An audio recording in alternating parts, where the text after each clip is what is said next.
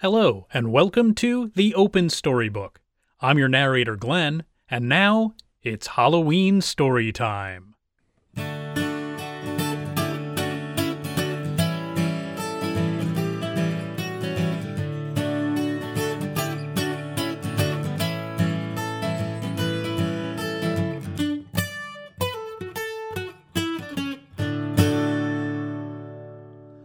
Halloween may still be a few weeks away if you're listening to this on the day it's released, but this episode we'll be reading a spooky classic, The Legend of Sleepy Hollow. This story takes place in the late 18th century, in the early days of America as a country, and is considered an American classic by an American author. And while Washington Irving is technically American, interestingly, Sleepy Hollow was written while he was living with his sister in England. That location also inspired his other well known story, Rip Van Winkle. After 17 years abroad, he returned to America, but never quite achieved the success of his two most famous works. Although the legend of Sleepy Hollow is largely the story of Ichabod Crane, it is the Headless Horseman that sparks people's imaginations and is the reason the story seems to be associated with Halloween. The story does take place in autumn, but the pumpkin references certainly seal the deal. To contemporaries of the story, however, it's the recent ravages of the Revolutionary War that provide the setting, and render the horror more real than it is to today's audiences. As to the character of Ichabod Crane, and more specifically his fandom of Cotton Mather, he is painted as foolish despite his education. Cotton Mather was a well known writer from the 1600s, mostly associated with the Salem witch trials. By the time of Sleepy Hollow, the late 1790s, most people do not believe in witches and the supernatural. Crane's superstitious nature is a point of ridicule and ultimately his undoing. Or perhaps he's proven entirely correct to believe. I'll leave that up to you to decide. Meanwhile, let's talk adaptations. The earliest on film is a 1922 silent movie entitled The Headless Horseman, starring Will Rogers as Ichabod Crane. Johnny Depp also took his shot at playing Crane in the 1999 adaptation Sleepy Hollow, directed by Tim Burton. To call this one a loose adaptation is being generous, as it bears little resemblance to the original, other than a character named Ichabod Crane and the presence of a headless horseman. In fact, the presence of the headless horseman seems to be all that's required to call something an adaptation of this story evidenced by the 2000 films Sleepy Hollow High, 2004's The Hollow, and even 2013's The Smurfs The Legend of Smurfy Hollow. There have also been several TV adaptations and TV shows and series based on the original story, but they are really just not very faithful to the original. There have, however, been other more faithful adaptations, including the 1980 television version with Jeff Goldblum as Ichabod Crane, the motion capture version The Night of the Headless Horseman with William H. Macy as Ichabod Crane, and, of course, Disney's version. In 1949, Walt Disney Studios released The Adventures of Ichabod and Mr. Toad. The film contained two segments one, an adaptation of The Wind in the Willows, Mr. Toad, and the other, The Legend of Sleepy Hollow. The Mr. Toad segment was originally envisioned as feature length in the late 1930s. The project was delayed due to rewrites, an animator strike, and Walt Disney's lukewarm reception to the storyboard and initial animation footage. It was subsequently shortened, shelved, resurrected, and paired with other projects, and finally grouped with Sleepy Hollow, which began its own production in 1946. Upon its release, the Mr. Toad segment generally received more praise than Sleepy Hollow, perhaps at least partly due to the fact that it had more time in production. While I can appreciate Mr. Toad, I believe Sleepy Hollow is the gem here, supported by the fact that most people consider this a Halloween movie. Yes, it was originally released in early October, but nothing exactly screams Halloween about The Wind in the Willows. One bit of casting that has received near universal acclaim was that of the narrators for the stories Basil Rathbone for The Wind in the Willows, and Bing Crosby for The Legend of Sleepy Hollow. Crosby recorded music and released an album for the story as well. His signature bounce and rhythm suited the Disney adaptation quite well, but hopefully I can do the story justice as well as we present The Legend of Sleepy Hollow. The Legend of Sleepy Hollow by Washington Irving. Found among the papers of the late Diedrich Knickerbocker. A pleasing land of drowsy head it was, of dreams that wave before the half shut eye, and of gay castles in the clouds that pass, forever flushing round a summer sky. Castle of Indolence.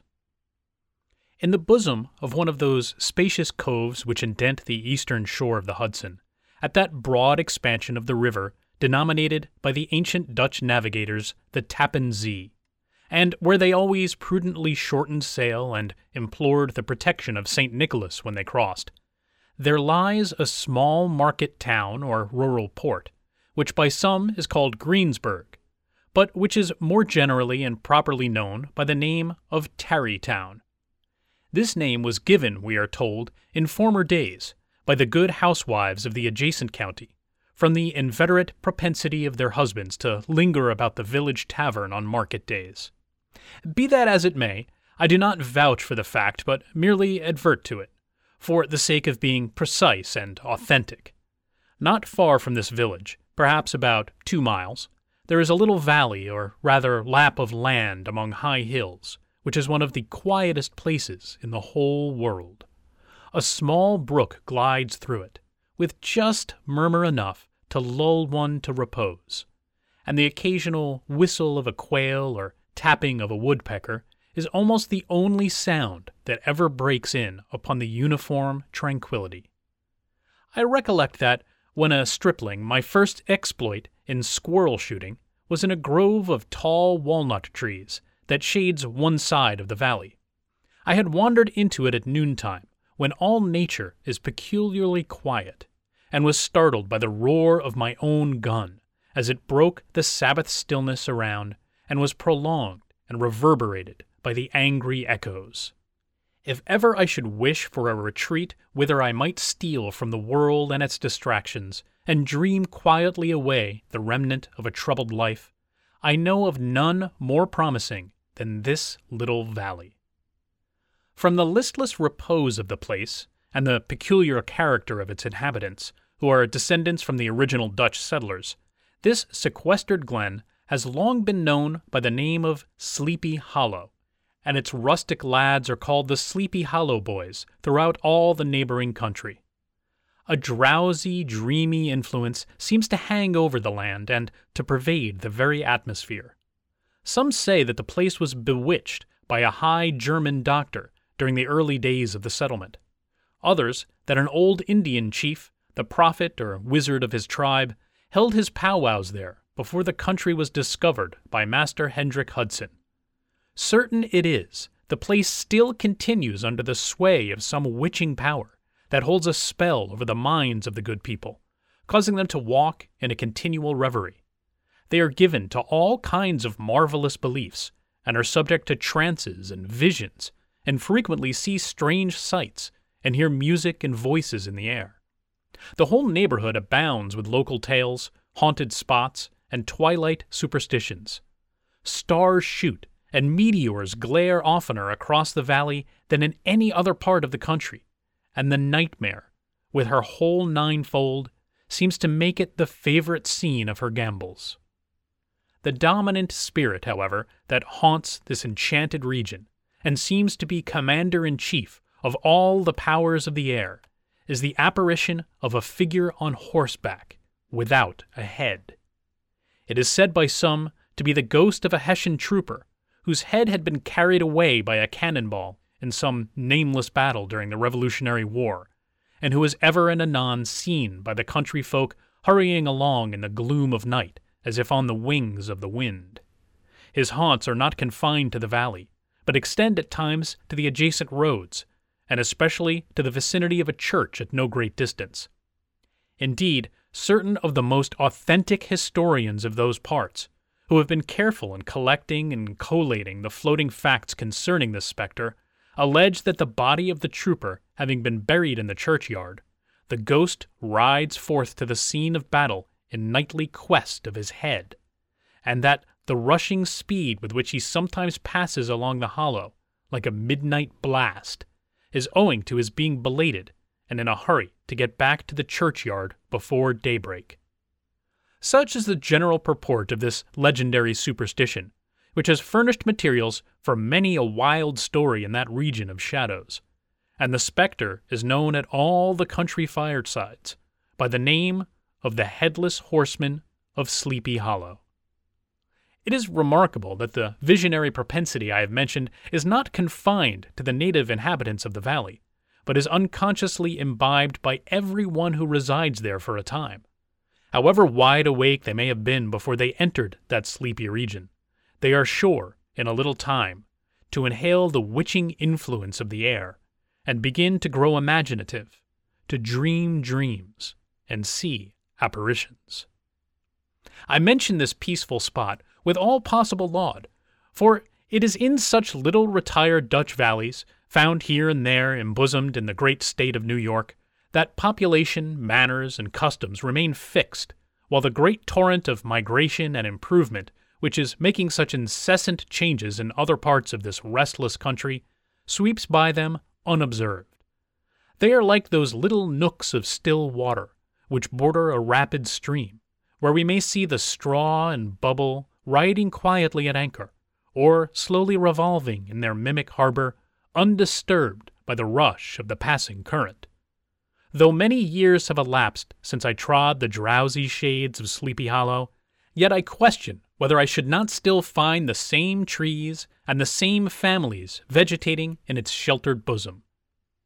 In this by place of nature there abode, in a remote period of American history, that is to say, some thirty years since, a worthy wight of the name of Ichabod Crane, who sojourned, or as he expressed it, tarried in Sleepy Hollow, for the purpose of instructing the children of the vicinity. He was a native of Connecticut, a state which supplies the Union with pioneers for the mind as well as for the forest, and sends forth yearly its legions of frontier woodmen and country schoolmasters. The cognomen of Crane was not inapplicable to this person.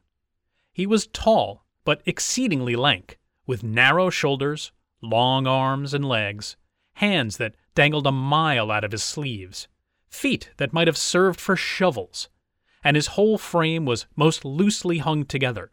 His head was small and flat at top, with huge ears, large green glassy eyes, and a long snipe nose, so that it looked like a weathercock perched upon his spindle neck to tell which way the wind blew. To see him striding along the profile of a hill on a windy day, with his clothes bagging and fluttering about him, one might have mistaken him for the genius of famine descending upon the earth, or some scarecrow eloped from a cornfield.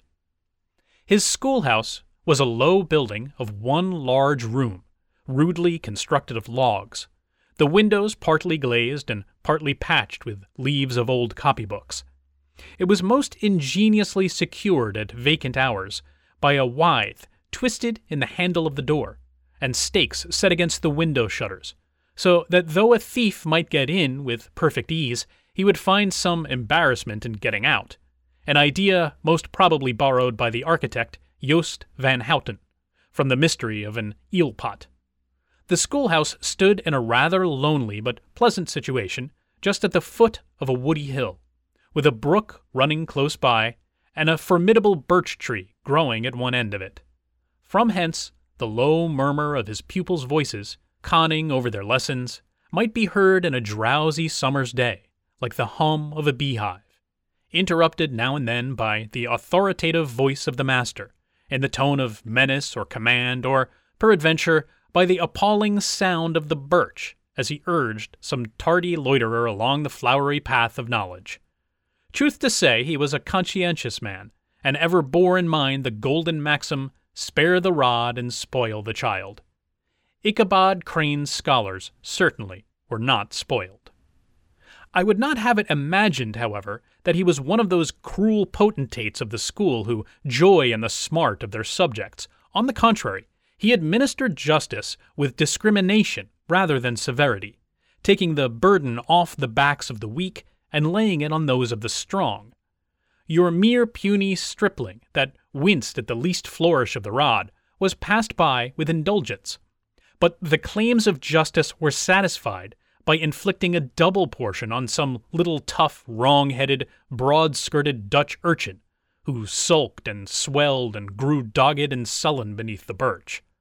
All this he called doing his duty by their parents, and he never inflicted a chastisement without following it by the assurance, so consolatory to the smarting urchin that he would remember it and thank him for it the longest day he had to live. When school hours were over, he was even the companion and playmate of the larger boys, and on holiday afternoons would convoy some of the smaller ones home, who happened to have pretty sisters or good housewives for mothers, noted for the comforts of the cupboard. Indeed, it behooved him to keep on good terms with his pupils. The revenue arising from his school was small, and would have been scarcely sufficient to furnish him with daily bread, for he was a huge feeder and, though lank, had the dilating powers of an anaconda. But to help out his maintenance, he was, according to country custom in those parts, boarded and lodged at the houses of the farmers whose children he instructed. With these he lived successfully a week at a time, thus going the rounds of the neighborhood, with all his worldly effects tied up in a cotton handkerchief. That all this might not be too onerous on the purses of his rustic patrons who are apt to consider the cost of schooling a grievous burden, and schoolmasters as mere drones, he had various ways of rendering himself both useful and agreeable. He assisted the farmers occasionally in the lighter labors of their farms, helped to make hay, mended the fences, took the horses to water, drove the cows from pasture, and cut wood for the winter fire. He laid aside, too, all the dominant dignity and absolute sway with which he lorded it in his little empire, the school, and became wonderfully gentle and ingratiating. He found favor in the eyes of the mothers by petting the children, particularly the youngest. And like the lion bold, which whilom so magnanimously the lamb did hold, he would sit with a child on one knee and rock a cradle with his foot for whole hours together. In addition to his other vocations, he was the singing master of the neighborhood, and picked up many bright shillings by instructing the young folks in psalmody. It was a matter of no little vanity to him on Sundays to take his station in front of the church gallery, with a band of chosen singers, where in his own mind he completely carried away the palm from the parson. Certain it is his voice resounded far above all the rest of the congregation, and there are peculiar quavers still to be heard in that church, and which may even be heard half a mile off, quite to the opposite side of the mill pond, on a still Sunday morning, which are said to be legitimately descended from the nose of Ichabod Crane. Thus, by divers little makeshifts, in that ingenious way which is commonly denominated by hook and by crook, the worthy pedagogue got on tolerably enough, and was thought by all who understood nothing of the labor of headwork, to have a wonderfully easy life of it.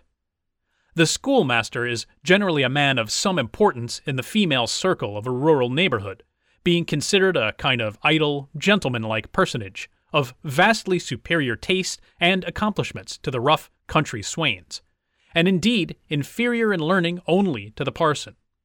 His appearance, therefore, is apt to occasion some little stir at the tea table of a farmhouse, and the addition of a supernumerary dish of cakes or sweetmeats, or, peradventure, the parade of a silver teapot. Our man of letters, therefore, was peculiarly happy in the smiles of all the country damsels.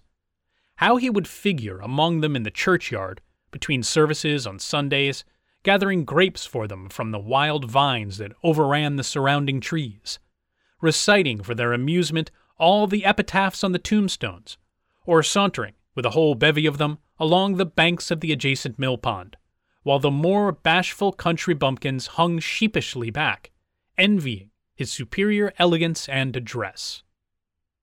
From his half itinerant life, also, he was a kind of traveling gazette, carrying the whole budget of local gossip from house to house, so that his appearance was always greeted with satisfaction, he was, moreover, esteemed by the women as a man of great erudition, for he had read several books quite through, and was a perfect master of Cotton Mather's History of New England Witchcraft, in which, by the way, he most firmly and potently believed. He was, in fact, an odd mixture of small shrewdness and simple credulity. His appetite for the marvelous and his powers of digesting it were equally extraordinary, and both had been increased by his residence in this spellbound region. No tale was too gross or monstrous for his capacious swallow. It was often his delight, after his school was dismissed in the afternoon, to stretch himself on the rich bed of clover bordering the little brook that whimpered by his schoolhouse, and there con over old Mather's direful tales, until the gathering dusk of evening made the printed page a mere mist before his eyes. Then, as he wended his way by swamp and stream and awful woodland to the farmhouse where he happened to be quartered, every sound of nature at that witching hour fluttered his excited imagination. The moan of the whippoorwill from the hillside, the boding cry of the tree toad, that harbinger of storm, the dreary hooting of the screech owl, or the sudden rustling in the thicket of birds frightened from their roost. The fireflies, too, which sparkled most vividly in the darkest places, now and then startled him, as one of uncommon brightness would stream across his path. And if, by chance, a huge blockhead of a beetle came winging his blundering flight against him, the poor varlet was ready to give up the ghost, with the idea that he was struck with a witch's token.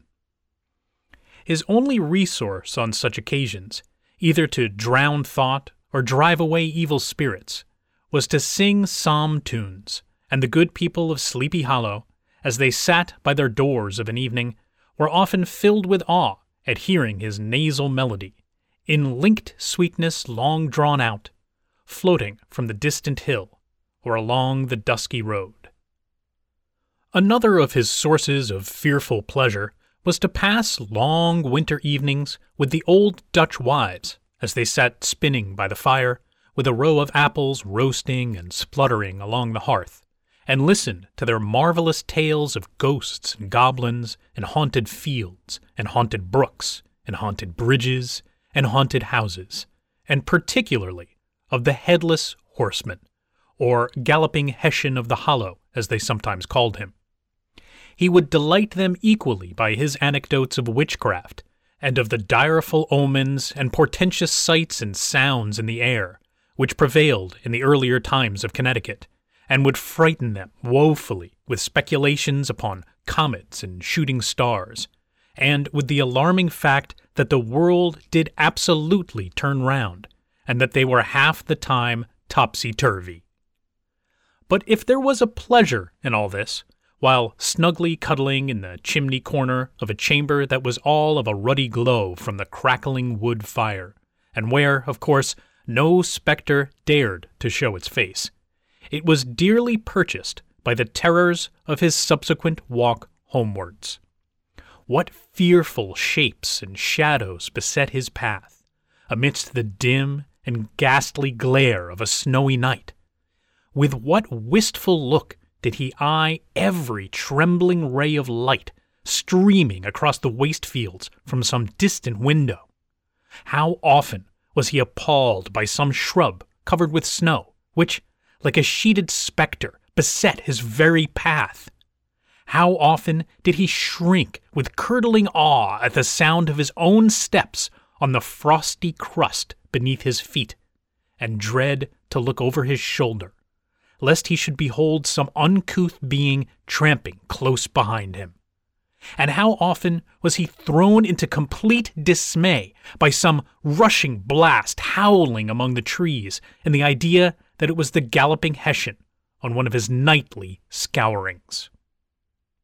All these, however, were mere terrors of the night, phantoms of the mind that walk in darkness, and though he had seen many spectres in his time, and been more than once beset by Satan in divers shapes.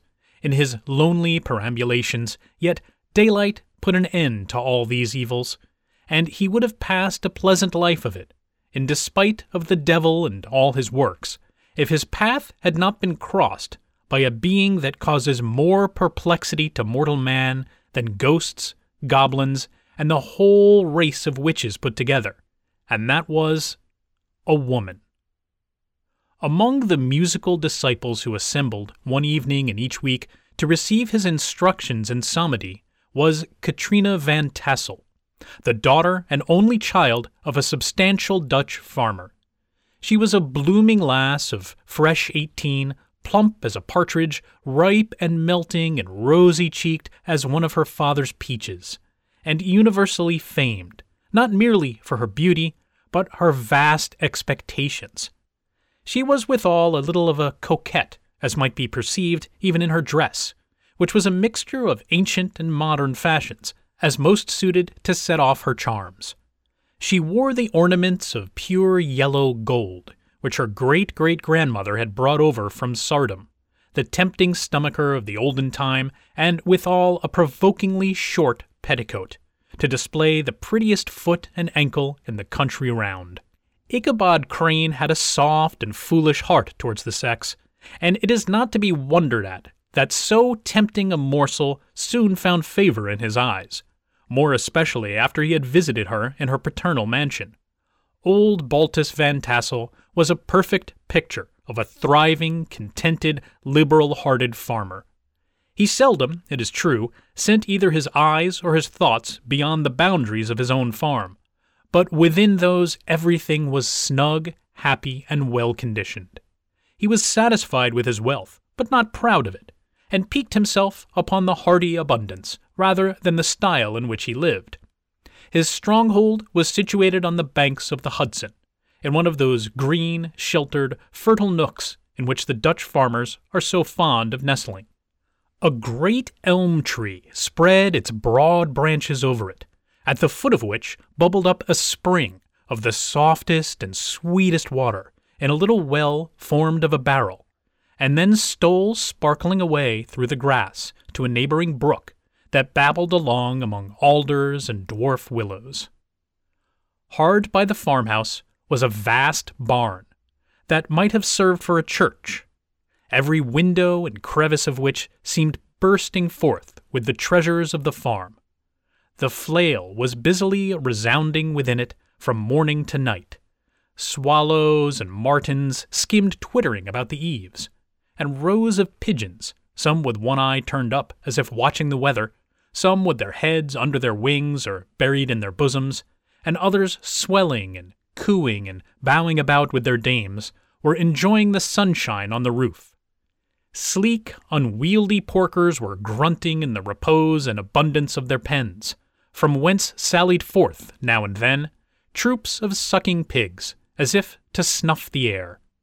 A stately squadron of snowy geese were riding in an adjoining pond, convoying whole fleets of ducks.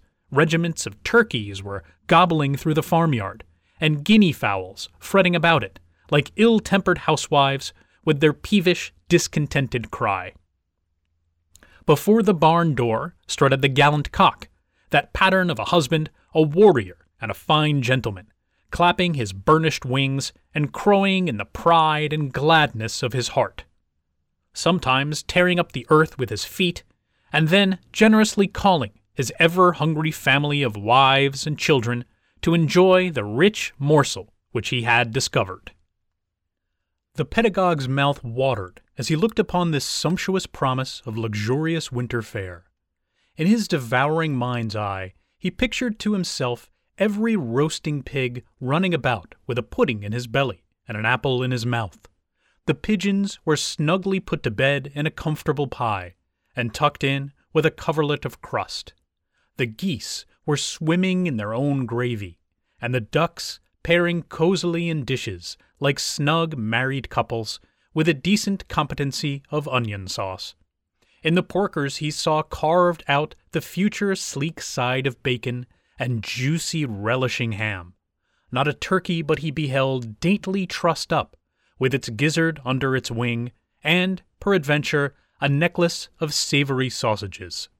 And even bright Chanticleer himself lay sprawling on his back in a side dish with uplifted claws, as if craving that quarter which his chivalrous spirit disdained to ask while living.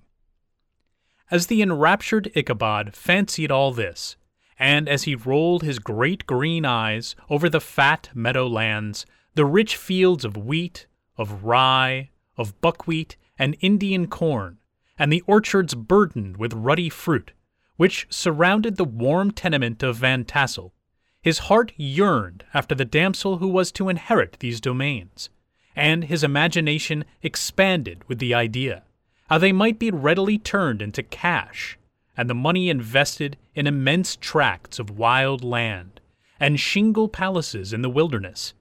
Nay, his busy fancy already realized his hopes, and presented to him the blooming Katrina, with a whole family of children, mounted on the top of a wagon loaded with household trumpery, with pots and kettles dangling beneath, and he beheld himself bestriding a pacing mare, with a colt at her heels, setting out for Kentucky, Tennessee, or the Lord knows where. When he entered the house, the conquest of his heart was complete. It was one of those spacious farmhouses with high ridged but lowly sloping roofs, built in the style handed down from the first Dutch settlers, the low projecting eaves forming a piazza along the front, capable of being closed up in bad weather. Under this were hung flails, harness, various utensils of husbandry, and nets for fishing in the neighboring river. Benches were built along the sides for summer use, and a great spinning wheel at one end and a churn at the other showed the various uses to which this important porch might be devoted. From this piazza, the wondering Ichabod entered the hall, which formed the center of the mansion, and the place of usual residence. Here, rows of resplendent pewter, ranged on a long dresser, dazzled his eyes.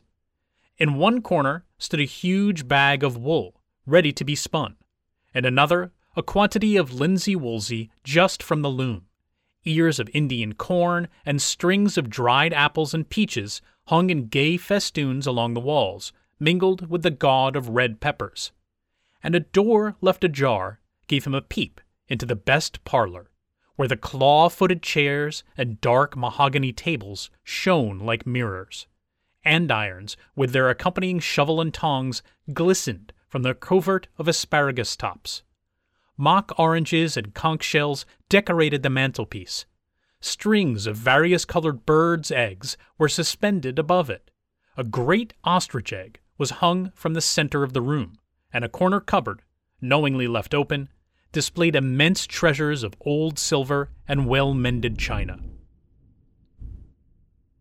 From the moment Ichabod laid his eyes upon these regions of delight, the peace of his mind was at an end, and his only study was how to gain the affections of the peerless daughter of Van Tassel.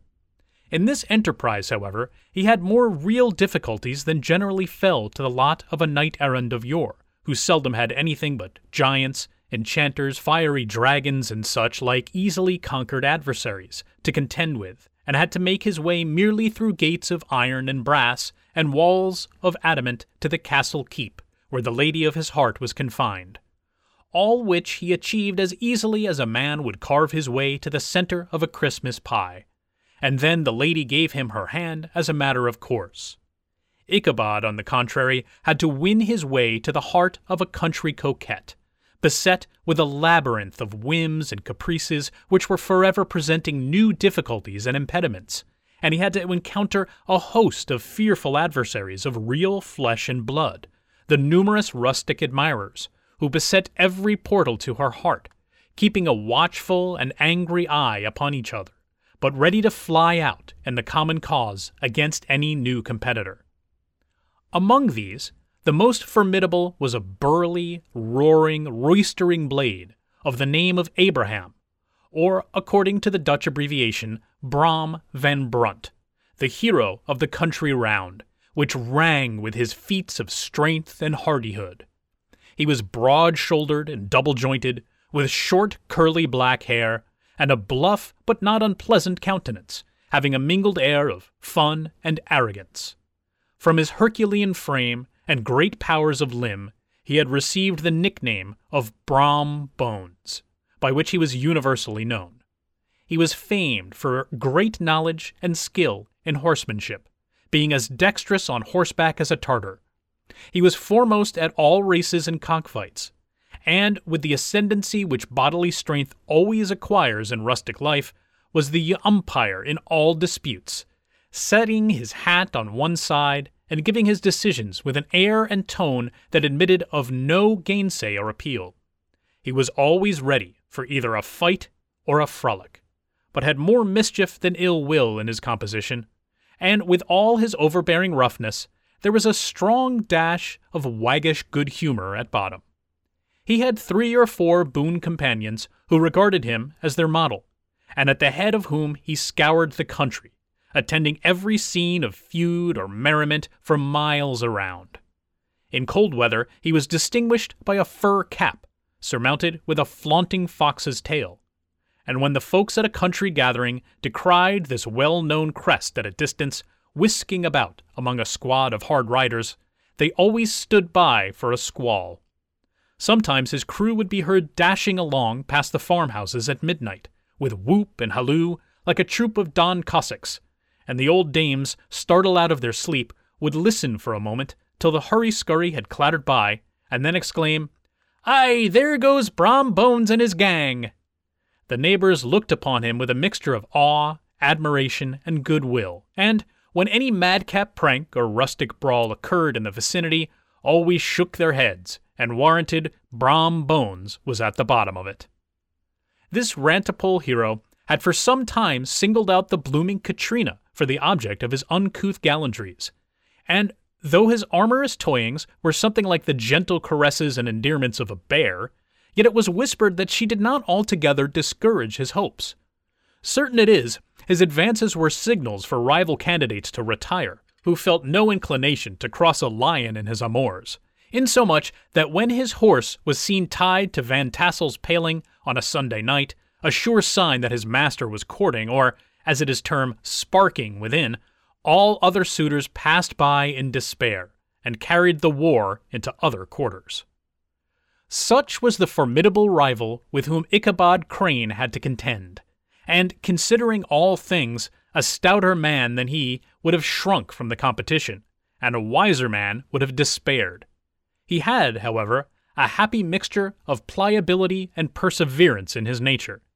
He was in form and spirit like a supple jack, yielding but tough. Though he bent, he never broke.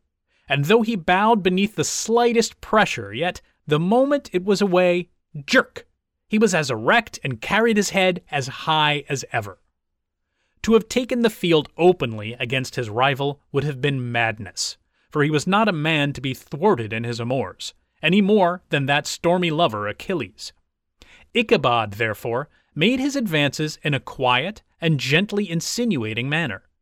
Under cover of his character of singing master, he made frequent visits at the farmhouse, not that he had anything to apprehend from the meddlesome interference of parents, which is so often a stumbling block in the path of lovers. Balt Van Tassel was an easy, indulgent soul.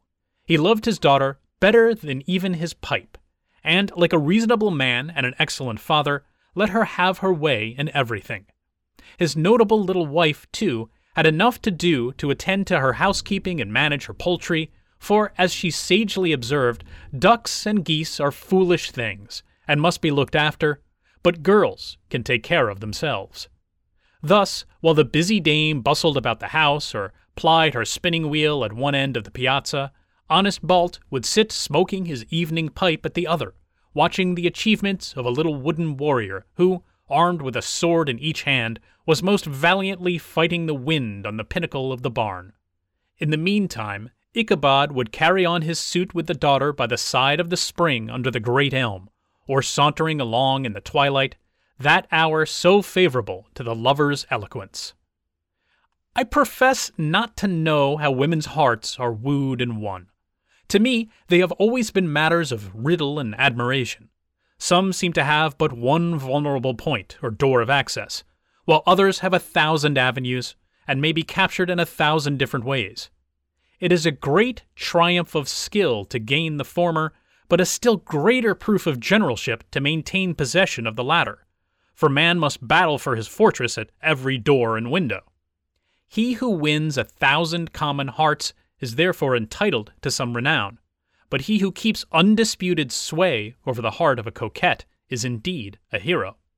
Certain it is, this was not the case with the redoubtable Brom Bones, and from the moment Ichabod Crane made his advances, the interests of the former evidently declined. His horse was no longer seen tied to the palings on Sunday nights, and a deadly feud gradually arose between him and the preceptor of Sleepy Hollow. Brom, who had a degree of rough chivalry in his nature, would fain have carried matters to open warfare and have settled their pretensions to the lady according to the mode of those most concise and simple reasoners, the knights errant of yore, by single combat. But Ichabod was too conscious of the superior might of his adversary to enter the lists against him. He had overheard a boast of Bones, that he would double the schoolmaster up and lay him on a shelf of his own schoolhouse, and he was too wary to give him an opportunity. There was something extremely provoking in this obstinately pacific system. It left Brom no alternative but to draw upon the funds of rustic waggery in his disposition and to play off boorish practical jokes upon his rival. Ichabod became the object of whimsical persecution to Bones and his gang of rough riders. They harried his hitherto peaceful domains, smoked out his singing school by stopping up the chimney, broke into the schoolhouse at night, in spite of its formidable fastenings of withe and window stakes, and turned everything topsy turvy, so that the poor schoolmaster began to think all the witches in the country had their meetings there. But what was still more annoying, Brom took all opportunities of turning him into a ridicule in presence of his mistress, and had a scoundrel dog whom he taught to whine in the most ludicrous manner, and introduced as a rival of Ichabod's to instruct her in psalmody. In this way, matters went on for some time, without producing any material effect on the relative situations of the contending powers. On a fine autumnal afternoon, Ichabod, in pensive mood, sat enthroned on the lofty stool from whence he usually watched all the concerns of his little literary realm. In his hand he swayed a ferule, that scepter of despotic power.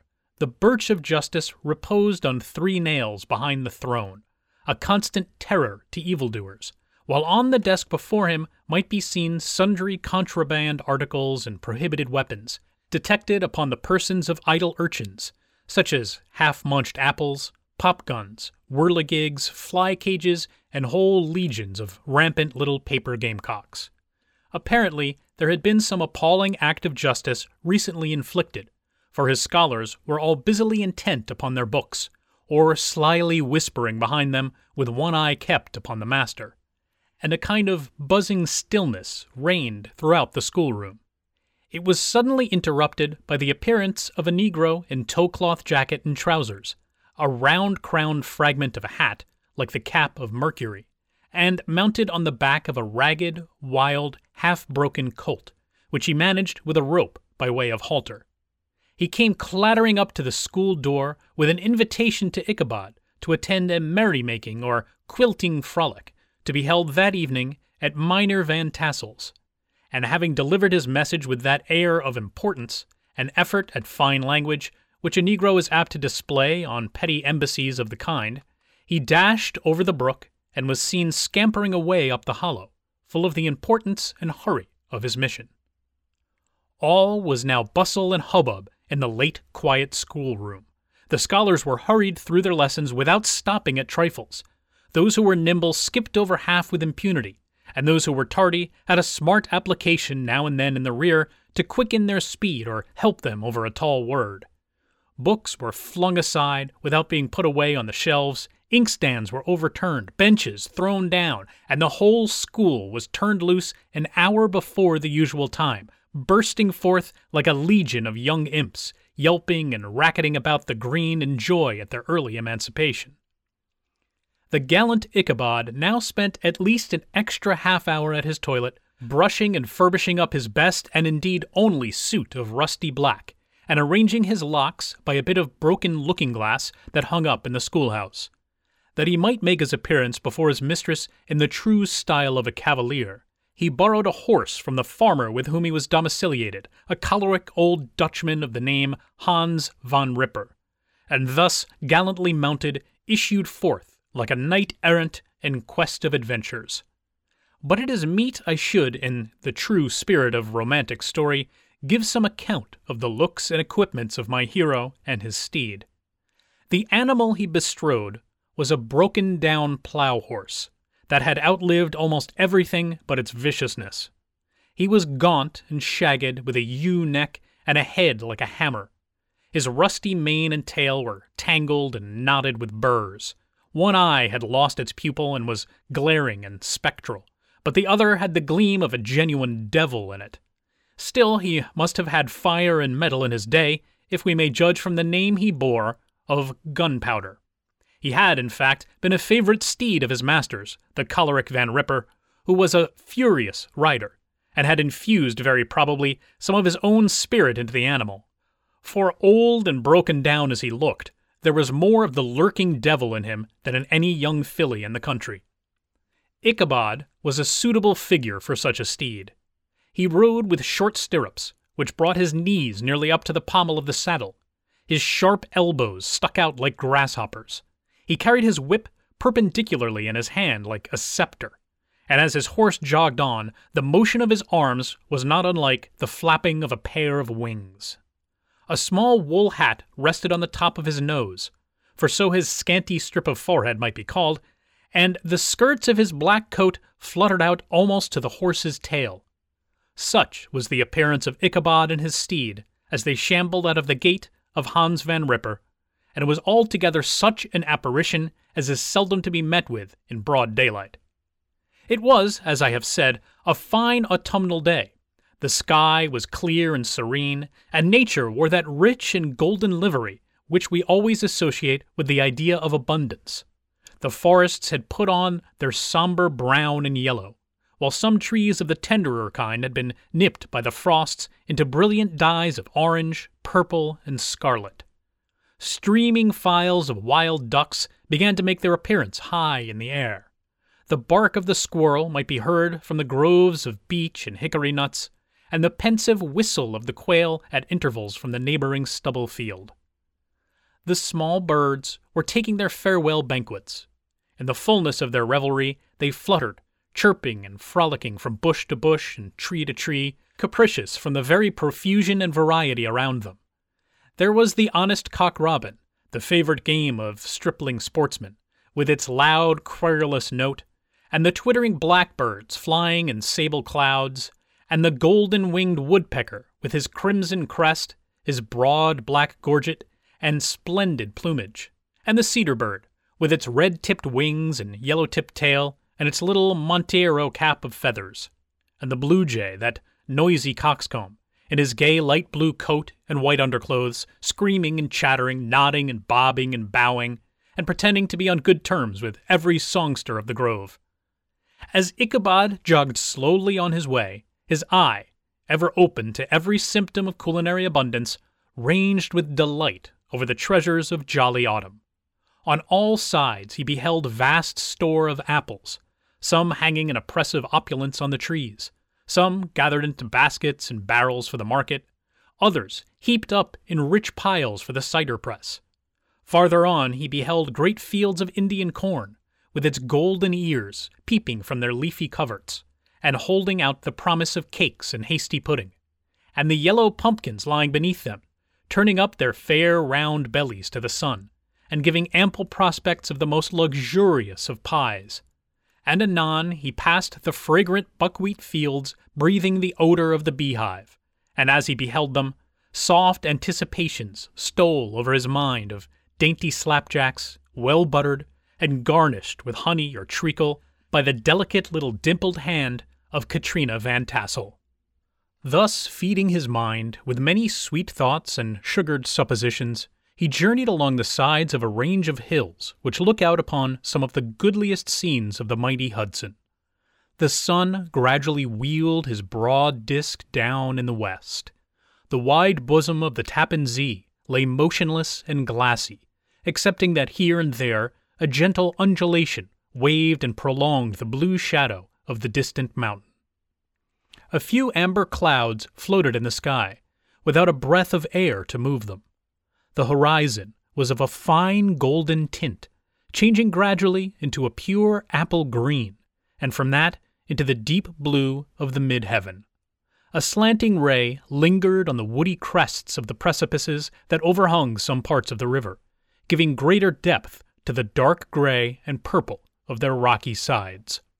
A sloop was loitering in the distance, dropping slowly down with the tide, her sail hanging uselessly against the mast, and as the reflection of the sky gleamed along the still water, it seemed as if the vessel was suspended in the air. It was toward evening that Ichabod arrived at the castle of Heer Van Tassel, which he found thronged with the pride and flower of the adjacent country. Old farmers, a spare leathern faced race, in homespun coats and breeches, blue stockings, huge shoes, and magnificent pewter buckles. Their brisk, withered little dames, in close crimped caps, long waisted short gowns, homespun petticoats with scissors and pincushions, and gay calico pockets hanging on the outside. Buxom lasses, almost as antiquated as their mothers, excepting where a straw hat, a fine ribbon, or perhaps a white frock gave symptoms of city innovation. The sons, in short, square skirted coats, with their rows of stupendous brass buttons, and their hair generally queued in the fashion of the times, especially if they could procure an eel skin for the purpose, it being esteemed throughout the country as a potent nourisher and strengthener of the hair. Brom Bones, however, was the hero of the scene, having come to the gathering on his favorite steed Daredevil, a creature, like himself, full of mettle and mischief, and which no one but himself could manage. He was, in fact, noted for preferring vicious animals, given to all kinds of tricks which kept the rider in constant risk of his neck, for he held a tractable, well broken horse as unworthy of a lad of spirit. Fain would I pause to dwell upon the world of charms that burst onto the enraptured gaze of my hero as he entered the state parlor of Van Tassel's mansion. Not those of the bevy of buxom lasses, with their luxurious display of red and white, but the ample charms of a genuine Dutch country tea table in the sumptuous time of autumn. Such heaped up platters of cakes of various and almost indescribable kinds, known only to experienced Dutch housewives. There was the doughy doughnut, the tender olie-koek, and the crisp and crumbling cruller. Sweet cakes and short cakes, ginger cakes and honey cakes, and the whole family of cakes. And then there were apple pies, and peach pies, and pumpkin pies, besides slices of ham and smoked beef, and moreover delectable dishes of preserved plums and peaches and pears and quinces, not to mention broiled shad and roasted chickens, together with bowls of milk and cream, all mingled higgledy-piggledy, pretty much as I have enumerated them, with the motherly teapot sending up its clouds of vapor from the midst. Heaven bless the mark! I want breath and time to discuss this banquet as it deserves, and am too eager to get on with my story. Happily, Ichabod Crane was not in so great a hurry as his historian, but did ample justice to every dainty. He was a kind and thankful creature, whose heart dilated in proportion as his skin was filled with good cheer, and whose spirits rose with eating, as some men's do with drink.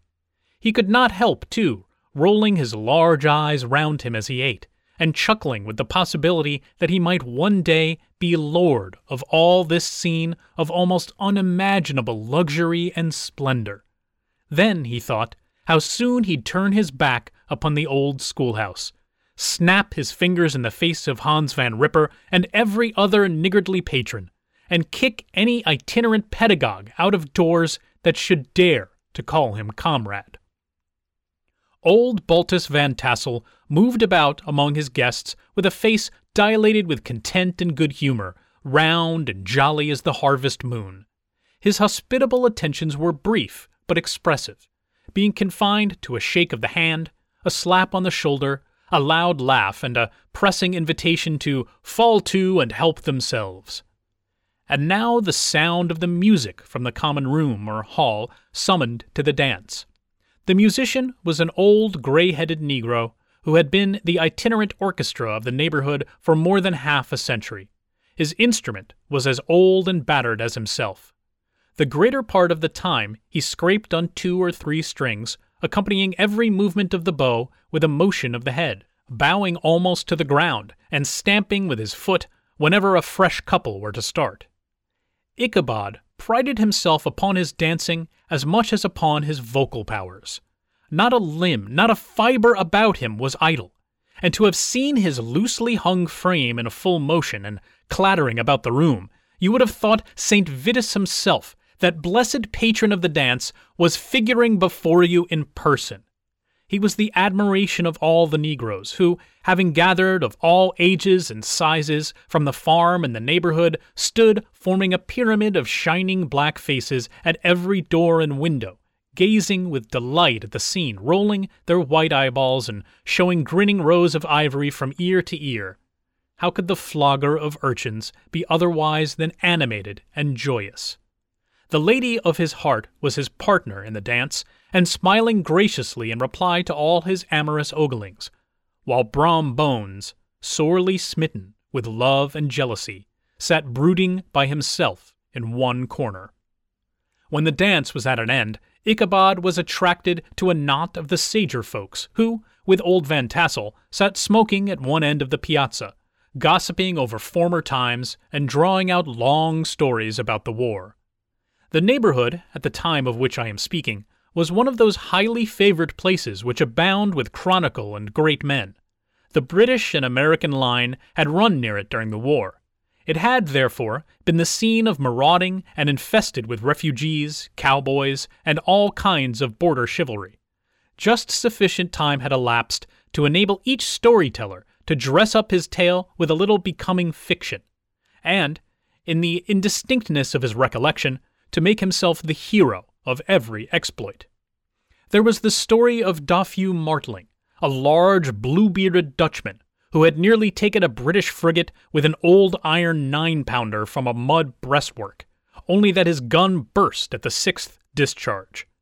And there was an old gentleman who shall be nameless, being too rich a mynheer to be lightly mentioned, who, in the Battle of White Plains, being an excellent master of defense, parried a musket ball with a small sword, insomuch that he absolutely felt it whiz round the blade and glance off at the hilt, in proof of which he was ready at any time to show the sword, with the hilt a little bent.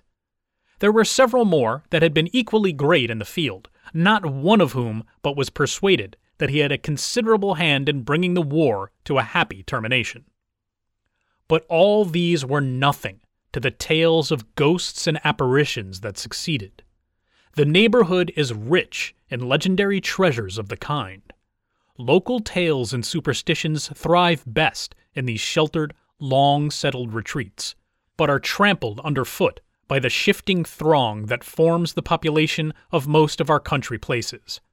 Besides, there is no encouragement for ghosts in most of our villages, for they have scarcely had time to finish their first nap and turn themselves in their graves before their surviving friends have traveled away from the neighborhood, so that when they turn out at night to walk their rounds, they have no acquaintance left to call upon. This is perhaps the reason why we so seldom hear of ghosts except in our long established Dutch communities. The immediate cause, however, of the prevalence of supernatural stories in these parts was doubtless owing to the vicinity of Sleepy Hollow. There was a contagion in the very air that blew from that haunted region.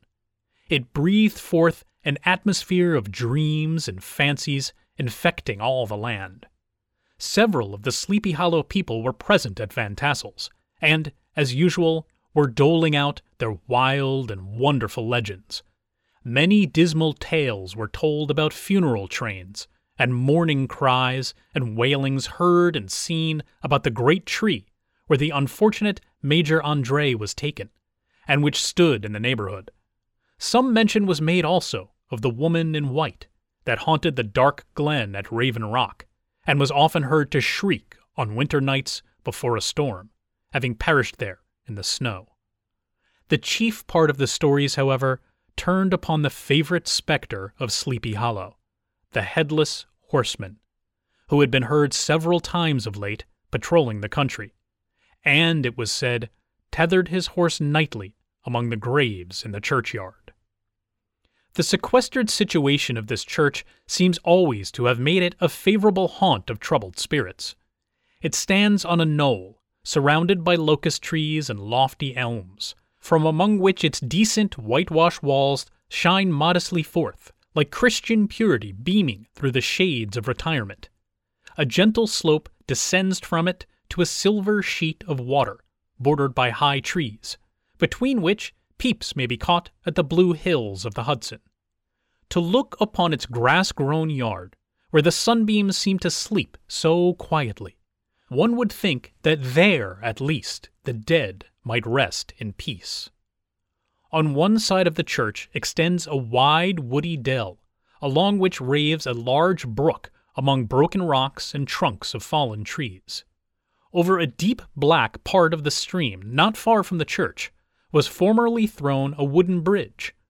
The road that led to it and the bridge itself were thickly shaded by overhanging trees, which cast a gloom about it even in the daytime, but occasioned a fearful darkness at night. Such was one of the favorite haunts of the headless horseman, and the place where he was most frequently encountered.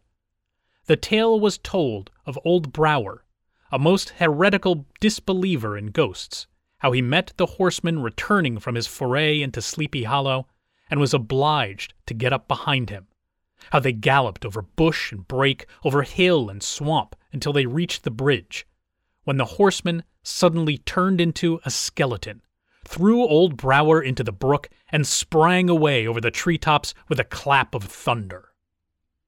This story was immediately matched by a thrice marvelous adventure of Brom Bones, who made light of the galloping Hessian as an arrant jockey. He affirmed that on returning one night from the neighboring village of Sing Sing, he had been overtaken by this midnight trooper. They had offered to race with him for a bowl of punch, and should have won it too, for Daredevil beat the goblin horse all hollow. But just as they came to the church bridge, the Hessian bolted and vanished in a flash of fire. All these tales, told in that drowsy undertone with which men talk in the dark, the countenances of the listeners only now and then receiving a casual gleam from the glare of a pipe, sank deep in the mind of Ichabod. He repaid them in kind with large extracts from his invaluable author, Cotton Mather, and added many marvelous events that had taken place in his native state of Connecticut, and fearful sights which he had seen in his nightly walks about Sleepy Hollow. The revel now gradually broke up. The old farmers gathered together their families in their wagons, and were heard for some time rattling along the hollow roads and over the distant hills. Some of the damsels mounted on pillions behind their favorite swains, and their light-hearted laughter, mingling with the clatter of hoofs, echoed along the silent woodlands, sounding fainter and fainter until they gradually died away, and the late scene of noise and frolic was all silent and deserted. Ichabod only lingered behind, according to the custom of country lovers, to have a tete-a-tete with the heiress, fully convinced that he was now on the high road to success. What passed at this interview I will not pretend to say, for, in fact, I do not know. Something, however, I fear me, must have gone wrong, for he certainly sallied forth, after no very great interval, with an air quite desolate and chapfallen. Oh, these women! These women! Could that girl have been playing off any of her coquettish tricks? Was her encouragement of the poor pedagogue all a mere sham to secure her conquest of his rival? Heaven only knows, not I. Let it suffice to say, Ichabod stole forth with the air of one who had been sacking a hen roost, rather than a fair lady's heart. Without looking to the right or left to notice the scene of rural wealth on which he had so often gloated, he went straight to the stable, and with several hearty cuffs and kicks, roused his steed most uncourteously from the comfortable quarters in which he was soundly sleeping, dreaming of mountains of corn and oats and whole valleys of timothy and clover. It was the very witching time of night that Ichabod, heavy hearted and crestfallen, pursued his travels homewards along the sides of the lofty hills which rise above Tarrytown, and which he had traversed so cheerily in the afternoon. The hour was as dismal as himself. Far below him, the Tappan Zee spread its dusky and indistinct waste of waters, with here and there the tall mast of a sloop riding quietly at anchor under the land. In the dead hush of midnight, he could even hear the barking of the watchdog from the opposite shore of the Hudson, but it was so vague and faint as only to give an idea of his distance from this faithful companion of man. Now and then, too, the long drawn crowing of a cock, accidentally awakened, would sound far, far off, from some farmhouse away among the hills. But it was like a dreaming sound in his ear. No signs of life occurred near him, but occasionally the melancholy chirp of a cricket, or perhaps the guttural twang of a bullfrog from a neighboring marsh, as if sleeping uncomfortably and turning suddenly in his bed. All the stories of ghosts and goblins that he had heard in the afternoon now came crowding upon his recollection. The night grew darker and darker. The stars seemed to sink deeper in the sky, and driving clouds occasionally hid them from his sight. He had never felt so lonely and dismal. He was, moreover, approaching the very place where many of the scenes of the ghost stories had been laid. In the center of the road stood an enormous tulip tree, which towered like a giant above all the other trees of the neighborhood, and formed a kind of landmark. Its limbs were gnarled and fantastic, large enough to form trunks for ordinary trees, twisting down almost to the earth, and rising again into the air. It was connected with the tragical story of the unfortunate Andre, who had been taken prisoner hard by, and was universally known by the name of Major Andre's tree. The common people regarded it with a mixture of respect and superstition, partly out of sympathy for the fate of its ill starred namesake, and partly from the tales of strange sights and doleful lamentations told concerning it. As Ichabod approached this fearful tree, he began to whistle. He thought his whistle was answered. It was but a blast sweeping sharply through the dry branches. As he approached a little nearer, he thought he saw something white hanging in the midst of the tree. He paused and ceased whistling, but, on looking more narrowly, perceived that it was a place where the tree had been scathed by lightning and the white wood laid bare. Suddenly he heard a groan his teeth chattered, and his knees smote against the saddle. It was but the rubbing of one huge bough upon another as they were swayed about by the breeze. He passed the tree in safety, but new perils lay before him. About two hundred yards from the tree, a small brook crossed the road and ran into a marshy and thickly wooded glen known by the name of Wiley's Swamp. A few rough logs, laid side by side, served for a bridge over this stream. On that side of the road where the brook entered the wood, a group of oaks and chestnuts, matted thick with wild grapevines, threw a cavernous gloom over it. To pass this bridge was the severest trial. It was at this identical spot that the unfortunate Andre was captured, and under the covert of those chestnuts and vines were the sturdy yeomen concealed who surprised him. This has ever since been considered a haunted stream, and fearful are the feelings of the schoolboy who has to pass it alone after dark. As he approached the stream, his heart began to thump. He summoned up, however, all his resolution, gave his horse half a score of kicks in the ribs, and attempted to dash briskly across the bridge. But instead of starting forward, the perverse old animal made a lateral movement and ran broadside against the fence. Ichabod, whose fears increased with the delay, jerked the reins on the other side and kicked lustily with the contrary foot. It was all in vain. His steed started, it is true, but it was only to plunge to the opposite side of the road into a thicket of brambles and alder bushes.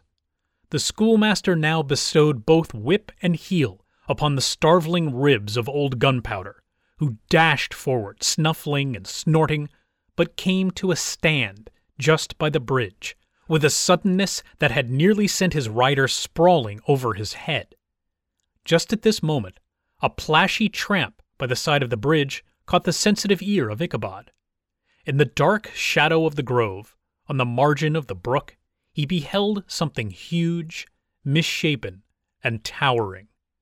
It stirred not, but seemed gathered up in the gloom, like some gigantic monster ready to spring upon the traveler. The hair of the affrighted pedagogue rose upon his head with terror. What was to be done? To turn and fly was now too late. And besides, what chance was there of escaping ghost or goblin, if such it was, which could ride upon the wings of the wind? Summoning up, therefore, a show of courage, he demanded, in stammering accents, Who are you? He received no reply. He repeated his demand in a still more agitated voice. Still there was no answer. Once more he cudgeled the sides of the inflexible gunpowder and, shutting his eyes, broke forth with involuntary fervor into a psalm tune. Just then the shadowy object of alarm put itself in motion, and with a scramble and a bound stood at once in the middle of the road. Though the night was dark and dismal, yet the form of the unknown might now in some degree be ascertained. He appeared to be a horseman of large dimensions, and mounted on a black horse of powerful frame. He made no offer of molestation or sociability, but kept aloof on one side of the road, jogging along on the blind side of old Gunpowder, who had now got over his fright and waywardness. Ichabod, who had no relish for this strange midnight companion, and bethought himself of the adventure of Brom Bones with the galloping Hessian, now quickened his steed in hopes of leaving him behind. The stranger, however, quickened his horse to an equal pace. Ichabod pulled up and fell into a walk, thinking to lag behind. The other did the same. His heart began to sink within him. He endeavored to resume his psalm tune, but his parched tongue clove to the roof of his mouth, and he could not utter a stave. There was something in the moody and dogged silence of this pertinacious companion that was mysterious and appalling. It was soon fearfully accounted for. On mounting a rising ground, which brought the figure of his fellow traveler in relief against the sky, gigantic in height and muffled in a cloak, Ichabod was horror struck on perceiving that he was headless. But his horror was still more increased on observing that the head, which should have rested on his shoulders, was carried before him on the pommel of his saddle. His terror rose to desperation. He rained a shower of kicks and blows upon Gunpowder, hoping by a sudden movement to give his companion the slip, but the spectre started full jump with him. Away then they dashed through thick and thin, stones flying and sparks flashing at every bound. Ichabod's flimsy garments fluttered in the air as he stretched his long, lank body away over his horse's head in the eagerness of his flight. They had now reached the road which turns off to Sleepy Hollow, but Gunpowder, who seemed possessed with a demon, instead of keeping up it, made an opposite turn and plunged headlong downhill to the left. This road leads through a sandy hollow shaded by trees for about a quarter of a mile, where it crosses the bridge famous in goblin story, and just beyond swells the green knoll on which stands the whitewashed church. As yet, the panic of the steed had given his unskilful rider an apparent advantage in the chase, but just as he had got halfway through the hollow, the girths of the saddle gave way, and he felt it slipping from under him. He seized it by the pommel and endeavored to hold it firm, but in vain, and had just time to save himself by clasping old gunpowder round the neck when the saddle fell to the earth, and he heard it trampled underfoot by his pursuer. For a moment the terror of Hans Van Ripper's wrath passed across his mind, for it was his Sunday saddle.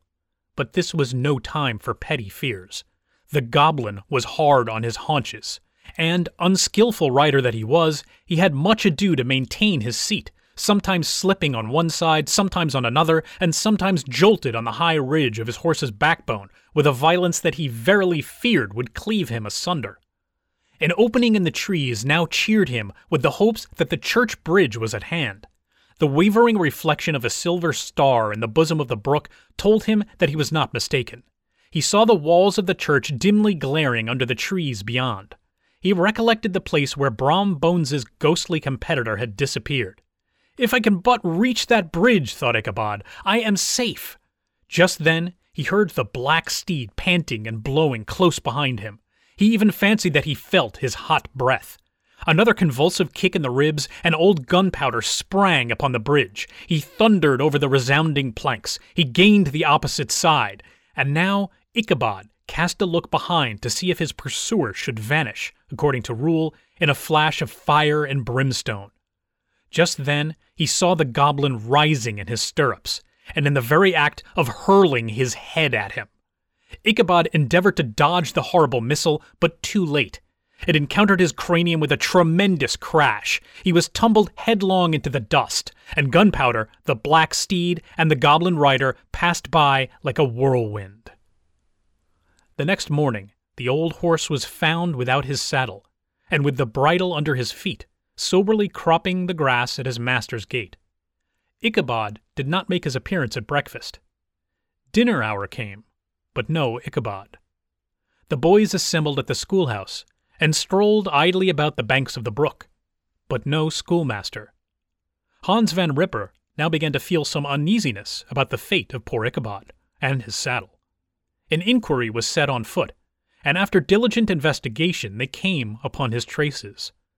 In one part of the road leading to the church was found the saddle trampled in the dirt, the tracks of horses' hoofs deeply dented in the road, and evidently at furious speed, were traced to the bridge, beyond which, on the bank of a broad part of the brook where the water ran deep and black, was found the hat of the unfortunate Ichabod, and close beside it, a shattered pumpkin. The brook was searched, but the body of the schoolmaster was not to be discovered. Hans Van Ripper, as executor of his estate, examined the bundle which contained all his worldly effects. They consisted of two shirts and a half, two stocks for the neck, a pair or two of worsted stockings, an old pair of corduroy small clothes, a rusty razor, a book of psalm tunes full of dog's ears, and a broken pitch pipe. As to the books and furniture of the schoolhouse, they belonged to the community, excepting Cotton Mather's History of Witchcraft, a New England Almanac, and a book of dreams and fortune telling, in which last was a sheet of foolscap, much scribbled and blotted in several fruitless attempts to make a copy of verses in honor of the heiress of Van Tassel. These magic books and the poetic scrawl were forthwith consigned to the flames by Hans Van Ripper, who, from that time forward, determined to send his children no more to school, observing that he never knew any good come of this same reading and writing. Whatever money the schoolmaster possessed, and he had received his quarter's pay but a day or two before, he must have had about his person at the time of his disappearance. The mysterious event caused much speculation at the church on the following Sunday. Knots of gazers and gossips were collected in the churchyard, at the bridge, and at the spot where the hat and pumpkin had been found. The stories of Brower, of Bones, and a whole budget of others were called to mind, and when they had diligently considered them all, and compared them with the symptoms of the present case, they shook their heads, and came to the conclusion that Ichabod had been carried off by the galloping Hessian. As he was a bachelor and in nobody's debt, nobody troubled his head any more about him. The school was removed to a different quarter of the hollow, and another pedagogue reigned in his stead. It is true, an old farmer who had been down to New York on a visit several years after, and from whom this account of the ghostly adventure was received, brought home the intelligence that Ichabod Crane was still alive, that he had left the neighborhood partly through fear of the goblin and Hans Van Ripper, and partly in mortification at having been suddenly dismissed by the heiress, that he had changed his quarters to a distant part of the country, had kept school and studied law at the same time, had been admitted to the bar, turned politician, electioneered, written for the newspapers, and finally had been made a justice of the ten pound court. Brom Bones, too, who, shortly after his rival's disappearance, conducted the blooming Katrina in triumph to the altar, was observed to look exceedingly knowing whenever the story of Ichabod was related, and always burst into a hearty laugh at the mention of the pumpkin, which led some to suspect that he knew more about the matter than he chose to tell. The old country wives, however, who are the best judges of these matters, maintain to this day that Ichabod was spirited away by supernatural means, and it is a favorite story often told about the neighborhood round the winter evening fire. The bridge became more than ever an object of superstitious awe, and that may be the reason why the road has been altered of late years so as to approach the church by the border of the mill pond. The schoolhouse, being deserted soon, fell to decay, and was reported to be haunted by the ghost of the unfortunate pedagogue and the ploughboy, loitering homeward of a still summer evening, has often fancied his voice at a distance, chanting a melancholy psalm tune among the tranquil solitudes of Sleepy Hollow. Postscript, found in the handwriting of Mr. Knickerbocker. The preceding tale is given almost in the precise words in which I heard it related at a corporation meeting at the ancient city of Manhattoes, at which were present many of its sagest and most illustrious burghers. The narrator was a pleasant, shabby, gentlemanly old fellow in pepper and salt clothes, with a sadly humorous face, and one whom I strongly suspected of being poor. He made such efforts to be entertaining. When his story was concluded, there was much laughter and approbation particularly from two or three deputy aldermen who had been asleep the greater part of the time. There was, however, one tall, dry looking old gentleman, with beetling eyebrows, who maintained a grave and rather severe face throughout, now and then folding his arms, inclining his head, and looking down upon the floor, as if turning a doubt over in his mind.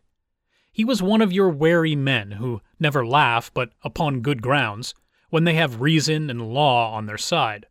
When the mirth of the rest of the company had subsided, and silence was restored, he leaned one arm on the elbow of his chair, and sticking the other akimbo, demanded, with a slight but exceedingly sage motion of the head and contraction of the brow, what was the moral of the story, and what it went to prove. The storyteller, who was just putting a glass of wine to his lips as a refreshment after his toils, paused for a moment, looked at his inquirer with an air of infinite deference, and, lowering the glass slowly to the table, observed that the story was intended most logically to prove that there is no situation in life but has its advantages and pleasures, provided we will but take a joke as we find it. That, therefore, he runs races with goblin troopers is likely to have rough riding of it. Ergo, for a country schoolmaster to be refused the hand of a Dutch heiress is a certain step to high preferment in the state. The cautious old gentleman knit his brows tenfold closer after this explanation, being sorely puzzled by the ratiocination of the syllogism, while, methought, the one in pepper and salt eyed him with something of a triumphant leer. At length he observed that all this was very well, but still he thought the story a little on the extravagant. There were one or two points on which he had his doubts. Faith, sir, replied the storyteller, as to that matter, I don't believe one half of it myself. The End.